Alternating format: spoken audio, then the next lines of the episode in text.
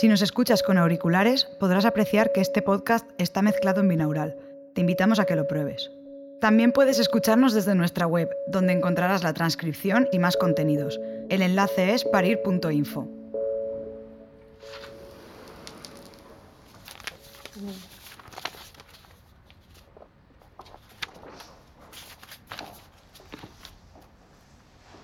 Este es tu expediente. Ese es el mío. Estoy leyendo el caso. Otra vez. Yo ya te digo que tenía muy claro que sí, que tenía que, que denunciar y dar guerra o sea, toda la que haya que dar, pero no sabes los pasos, porque yo no sabía los pasos. O sea, me acuerdo al principio cuando hablé contigo me decían los pasos, digo, vale, vale. Como es pues eso, las reclamaciones al hospital, tal, y es como, pues nada, lo que haya que hacer. Comenzamos este capítulo donde terminamos el anterior, con la historia de Teresa, una mujer que fue sometida a una cesárea sin ninguna justificación al principio de la pandemia. Junto a Francisca Fernández está preparando la estrategia que seguirá ante los tribunales. ¿Pero tuviste tratamiento de fisio, de algo? A Francisca la conocimos en el tercer capítulo de este podcast. Es abogada experta en derecho sanitario y ha dedicado su carrera a la defensa de mujeres víctimas de violencia obstétrica. Bueno, pues sabes que el servicio no ha respondido. Admitieron la, la reclamación de responsabilidad patrimonial, pero no han contestado. Entonces están esperando a que, a que les mandemos, lo cual me parece pues muy, muy lamentable. En este capítulo vamos a entender mejor el proceso de reforma de la Ley de Salud Sexual y Reproductiva que está promoviendo el Ministerio de Igualdad para contaros el impacto que la lucha de mujeres como Francisca tiene sobre las políticas públicas. Soy Claudia Rech y esto es Parir en el siglo XXI, un documental de Barret Cooperativa. ¿Cómo vamos a acreditar que habías llegado en dilatación completa? Pues la matrona abrió la mano entera y dijo, está, está completa. No sé si llegó a escribirlo o igual si lo escribió, lo que no escribió fue lo de que estaba en segundo plano. Aquí dice, está dilatada completa. Sí, eso fue lo que dijo. Y alguien dijo, pues aquí mismo, que está el set de partos. Y entonces dijo la ginecóloga, pa quirófano, pa quirófano, pa quirófano. Y fue cuando me dijeron que tienes ganas de empujar y yo sí, sí, que la he hecho, que la he hecho. Y fue cuando me tumbaron, veo la sábana azul y digo, no, no, no, que no me hagáis una cesárea, que no quiero una cesárea. En cuanto vi el, pues eso, ¿pero qué estáis haciendo? Te estoy diciendo lo que quiero, pues escúchame, por lo menos. Que no puede ser o que yo qué sé, pero dímelo, o sea, dime algo, no, no me ignores. El Servicio de Ginecología había activado dos días antes un protocolo que decía que había que someter a una cesárea a todas las mujeres infectadas de coronavirus que estuvieran de parto. El motivo, se supone que la cesárea es más corta que un parto vaginal y por tanto el riesgo de contagio para el personal es menor.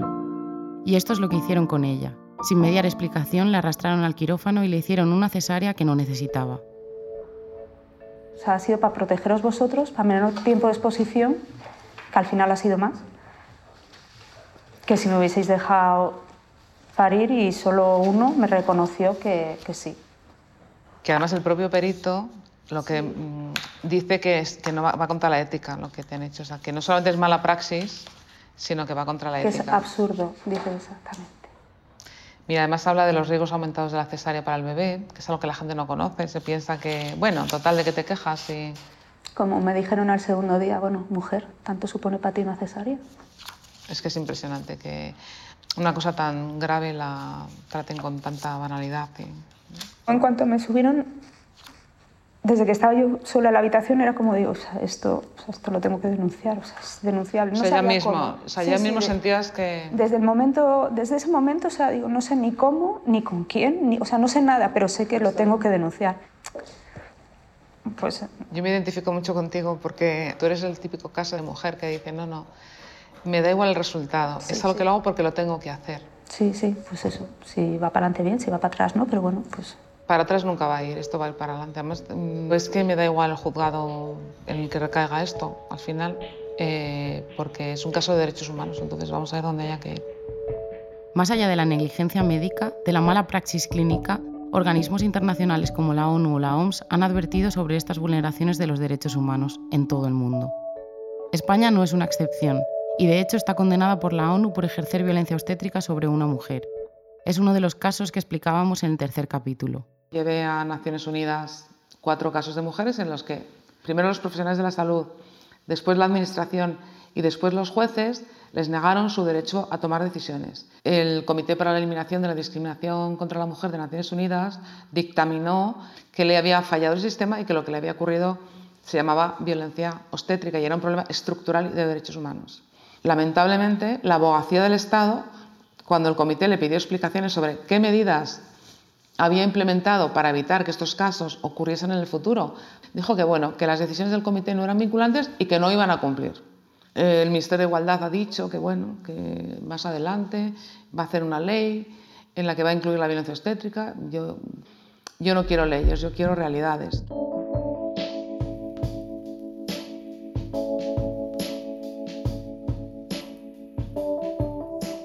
Es una obligación que tenemos como institución, tenemos un mandato por parte del Comité CEDAW que como país, como Gobierno de España debemos de atender, debemos de, seguir. Escuchamos a Toni Morillas, es la directora del Instituto de las Mujeres Español. Hace referencia al Comité CEDAW, el Comité para la Eliminación de todas las formas de discriminación contra las mujeres de la ONU. Fue el organismo que condenó a España en el caso litigado por Francisca. En un caso de denuncia de una mujer española que sufrió eh, toda una serie de, malos tratos en su proceso de parto, esta mujer denuncia y el Comité CEDAW establece un dictamen en el que dice que eh, en nuestro país hay una serie de derechos que no se están eh, garantizando de una manera efectiva. El CEDAW en su sentencia da una serie de recomendaciones para que el Estado español asegure los derechos de las mujeres durante sus embarazos y sus partos.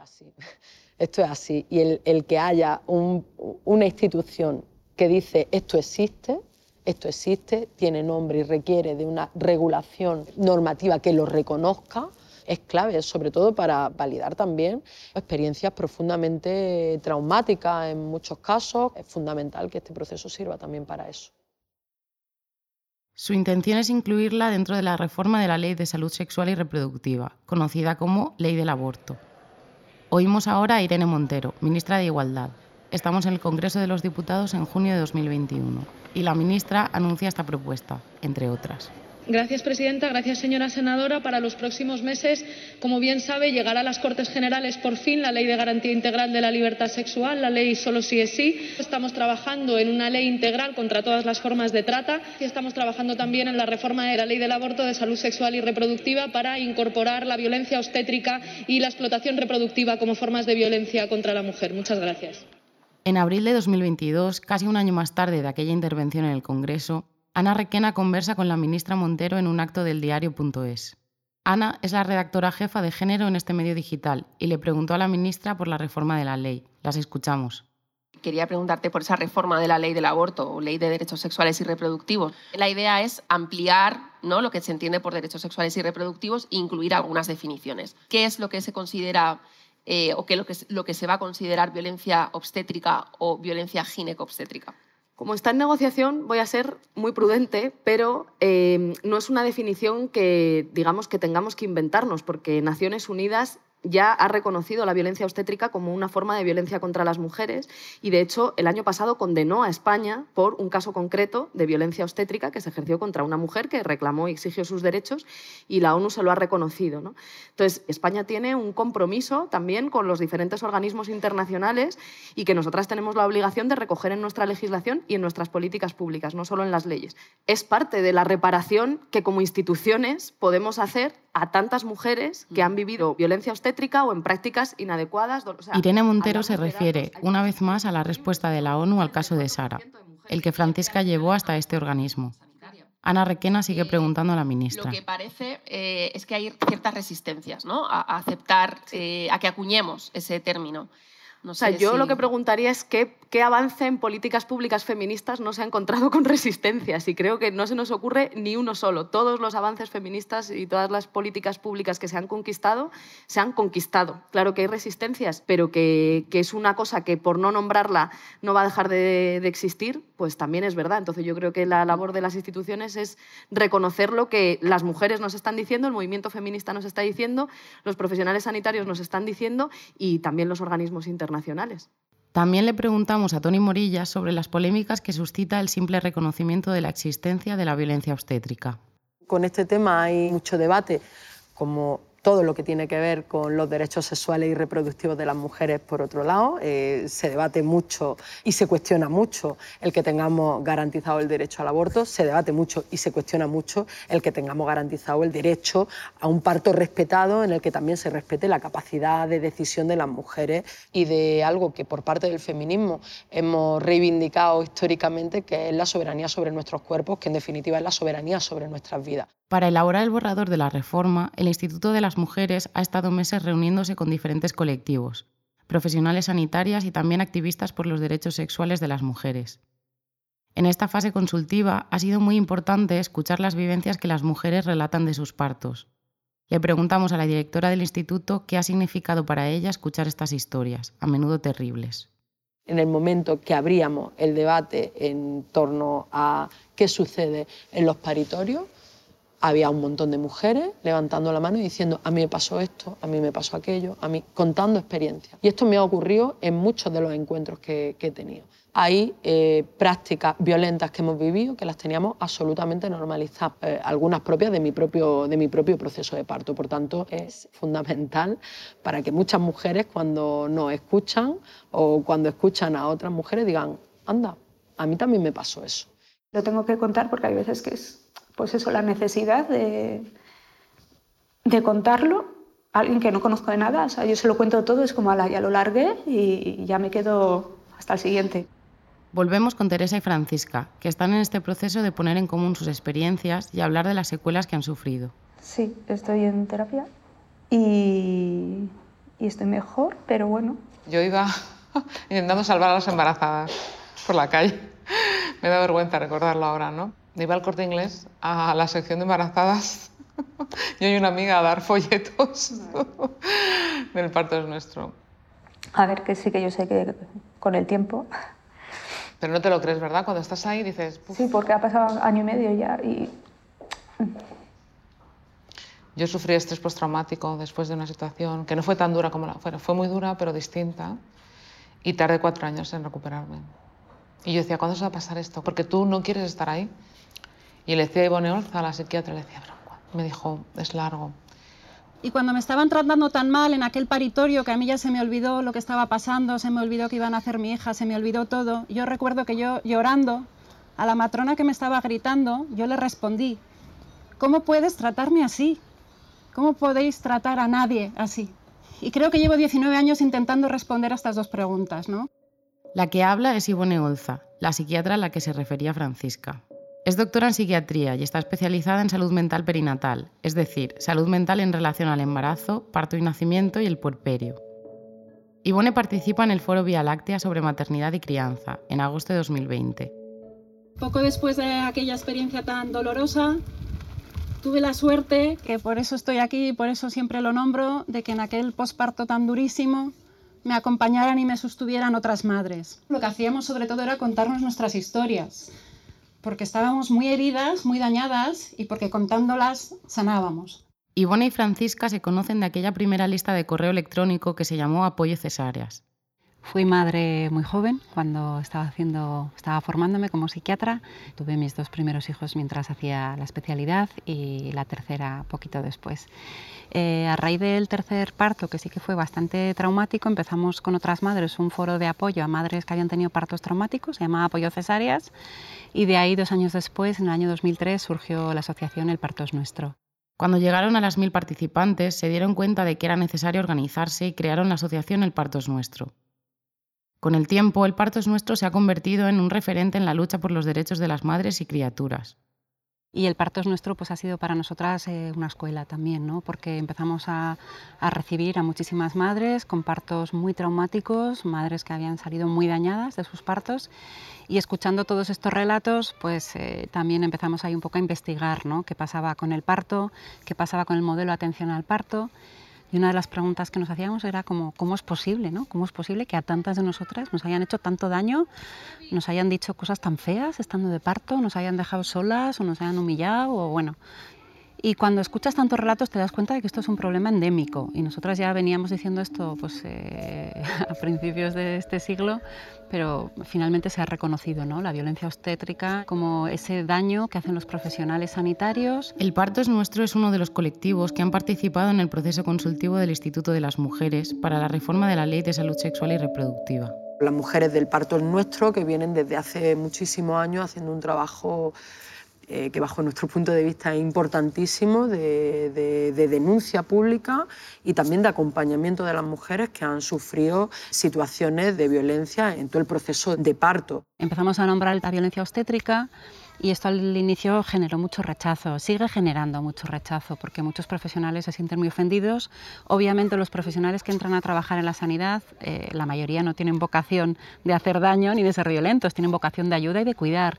Por eso es importante comprender que violencia obstétrica es una violencia estructural, está en la forma eh, de trabajar, en la forma en que se nos enseña, en cómo nos forman, en cómo se ve a la mujer desde la medicina, pero antes no se cuestionaba. ¿no? Entonces muchas profesionales muy buenas entraban con unas ganas enormes de aprender y de formarse y de ayudar y salían horriblemente traumatizadas, sintiéndose cómplices de ese maltrato, de ese maltrato que no podían nombrar.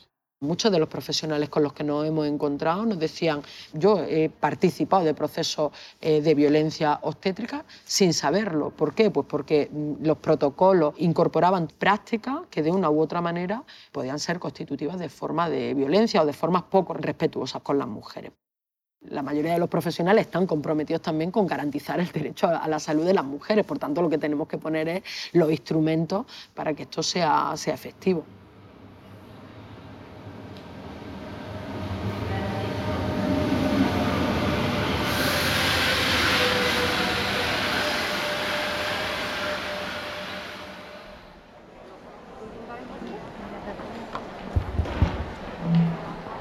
Hola, sí, Yo soy Soledad Carreguí, soy eh, matrona supervisora del paritorio del Hospital Universitario La Plana y bueno, espero que esta tarde podamos todos cargarnos un poquito de energía para impulsar esto que son los centros de nacimiento. Sole interviene en el Congreso de la Federación Española de Matronas. Es octubre de 2021 y estamos en Logroño en el auditorio del Palacio de Congresos de La Rioja. Una unidad aislada. Mi hospital, el Hospital Universitario La Plana, muestra oh, cómo un hospital público puede atender partes de forma fisiológica y hacer acompañamientos. Y tenemos unos indicadores maravillosos, un 7% de episiotomías, menos de un 15% de cesáreas. Pero aún así, eh, tenemos una contaminación hospitalaria el paritorio del Hospital de La Plana, liderado por Sole, lleva más de 20 años impulsando una atención humanizada y respetuosa para las mujeres que dan a luz allí. Aún así, Sole conoce las limitaciones de la asistencia hospitalaria, que tiene la tendencia a medicalizar el proceso de parto, aun cuando no es necesario. El modelo de centros de nacimiento propone un cambio sustancial. Es un espacio sin médicos, dirigido solo por matronas, y yo creo que eh, realmente los centros de nacimiento son una vacuna preventiva sobre la violencia obstétrica. ¿no? Entonces es muy importante que impliquemos a las usuarias para que empiecen a reclamar otro tipo de asistencia. Los centros de nacimiento van a favorecer esa fisiología propia del parto en un entorno no medicalizado, pero sí seguro, cercano al hospital, comunicado por si existe alguna complicación, pero también te garantiza este ambiente más domiciliario y con una atención muy personalizada y muy cercana por parte de las matronas.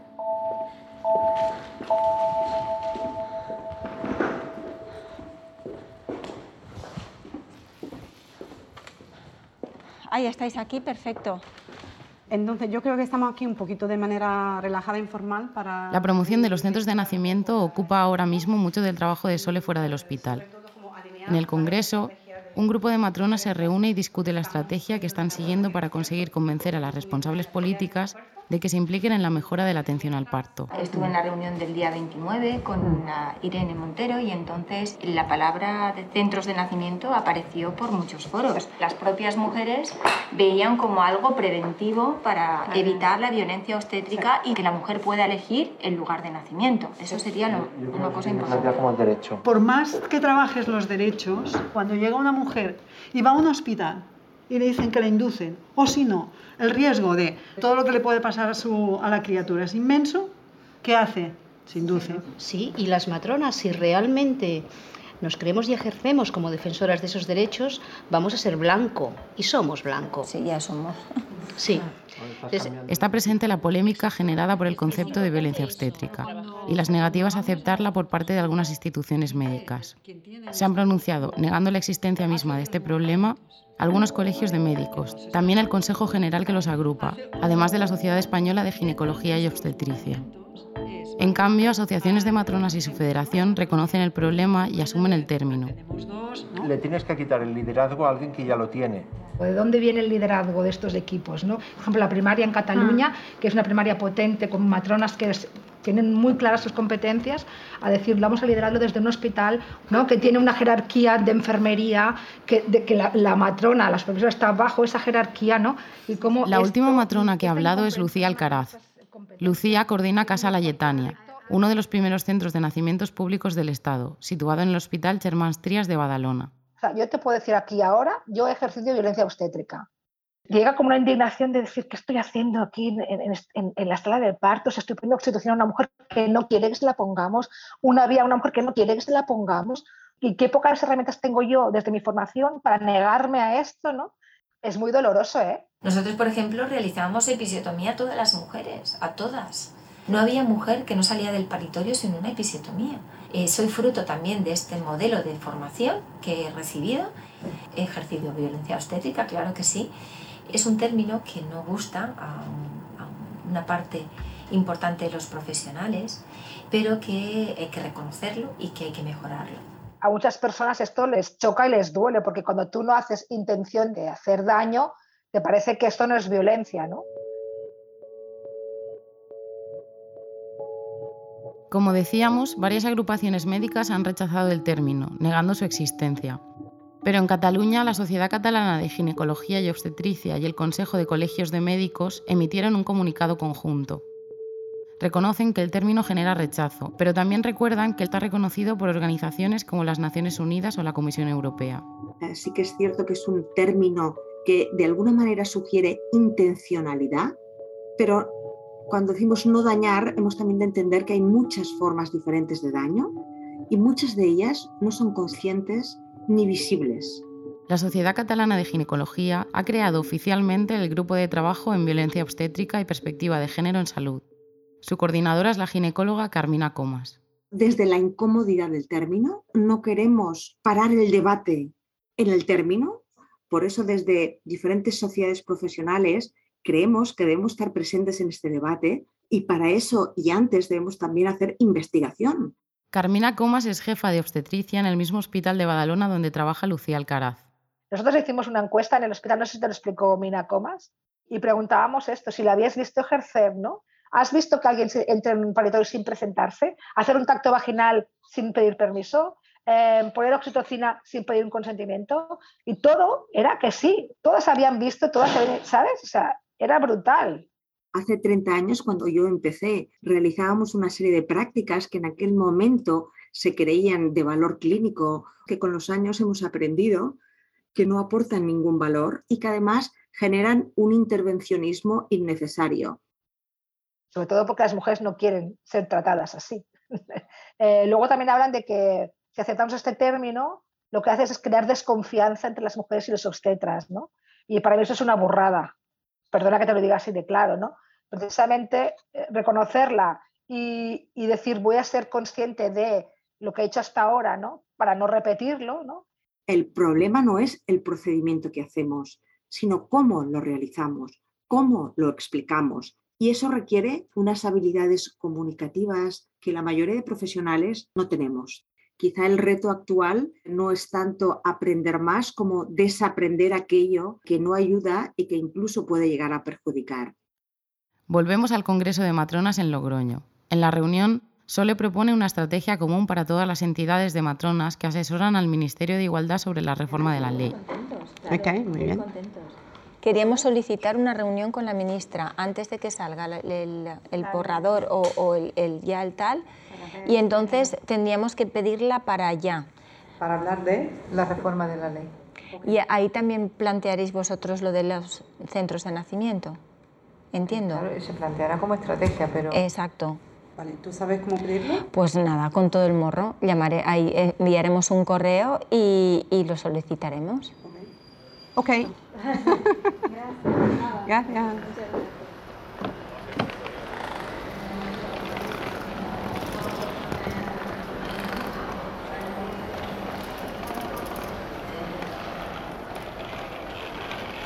Acompañamos a Sole a Madrid, donde se juntará con un grupo de la Red Internacional de Matronas. Su correo ha surtido efecto y están citadas con Toni Morillas, la directora del Instituto de las Mujeres. Hemos tenido reuniones con organizaciones profesionales, de las federaciones de matrona o de enfermería, pero también colegios profesionales eh, como el Consejo General de Colegios de Médicos, como la Sociedad Española de Ginecología y Obstetricia o la Sociedad Española de Contracepción. Y creo que esos encuentros han sido probablemente los más, los más ricos porque han permitido el contraste. ¿no?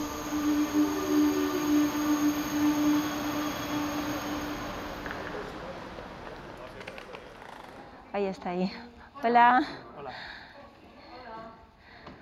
¿Qué tal? Hola, buenos días. ¿Qué pasa? Bien. Soy Tony.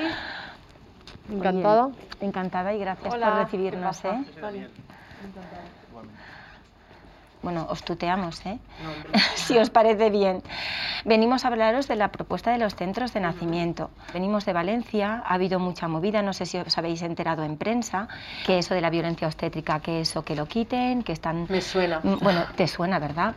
Nosotras no somos ingenuas, sabíamos que abrir un debate sobre la violencia obstétrica es un debate apasionado, pero sí es cierto que nos ha sorprendido los posicionamientos en, en algunos sectores con comunicados, con, por, en fin. Aquí no estamos hablando de que... eh, la eh, culpa de de la culpa, aquí estamos hablando de un modelo que hay que transformar.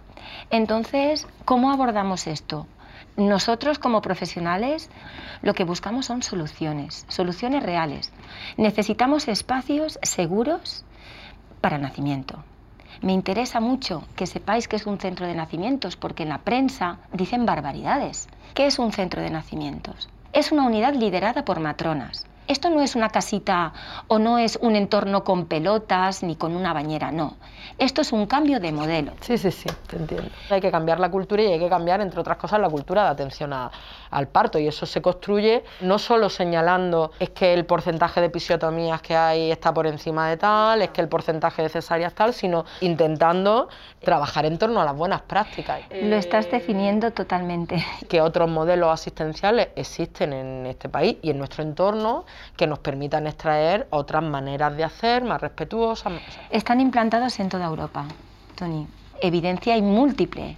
Claro, las matronas estamos todas locas intentando que esto salga de alguna manera porque al final es un poco dejarnos hacer lo que sabemos hacer, que es acompañar a las mujeres y que muchas veces no nos dejan hacerlo. Yo sinceramente, Tony, tengo miedos de que se quede en la modificación de la ley de salud sexual y de reproductiva no se ponga nada. Y si un párrafo pudiera hablar de recomendar la implementación del modelo de los centros de nacimiento para la atención a las mujeres de bajo riesgo, nosotros hemos hecho todo lo que teníamos que hacer. Solamente pedimos eso. A mí me gustaría decir, salir hoy de aquí diciendo, bueno, nuestro compromiso es que en la ley va a figurar el tema de los centros de nacimiento. Yo no puedo salir hoy de esta reunión diciendo esto y, creo que eso lo sabéis, pero sí tenéis eh, nuestro compromiso de que el bloque de violencia obstétrica va a estar y que en ese marco, eh, en la parte que nosotras podamos empujar, eh, vamos a empujar para que iniciativas y modelos de intervención como el que vosotras estáis planteando puedan tener presencia. A ver si podemos hacer alguna cosa. En este momento el contenido de la reforma de la ley es una incógnita, pero sí que conocemos el compromiso del Ministerio de Igualdad de introducir en nuestra legislación los instrumentos para erradicar la violencia obstétrica. Este es el mandato de Naciones Unidas. Por tanto, tenemos que hacernos esa pregunta de qué es lo que ha fallado y, yo creo que ahí el Comité CEDAW nos da alguna- algunas pistas uno tiene que ver con, eh, con la formación de los profesionales y para esto obviamente pues, hace falta programas de formación continua que tengan enfoque de derechos humanos, que tengan enfoque de género y luego em, un segundo instrumento que es que pueda haber recogida de datos. Qué es lo que sucede, por qué hay eh, determinados hospitales donde se incrementa el número de cesáreas o donde se incrementa el número de episiotomías. Y en tercer lugar, establecer un protocolo común de actuaciones, que aquello de la evidencia, la mejor evidencia científica, se garantice. Nos hemos intentado fijar fundamentalmente en, lo que plantea el Comité CEDAW. Hemos intentado seguirlo bueno, al pie de la letra.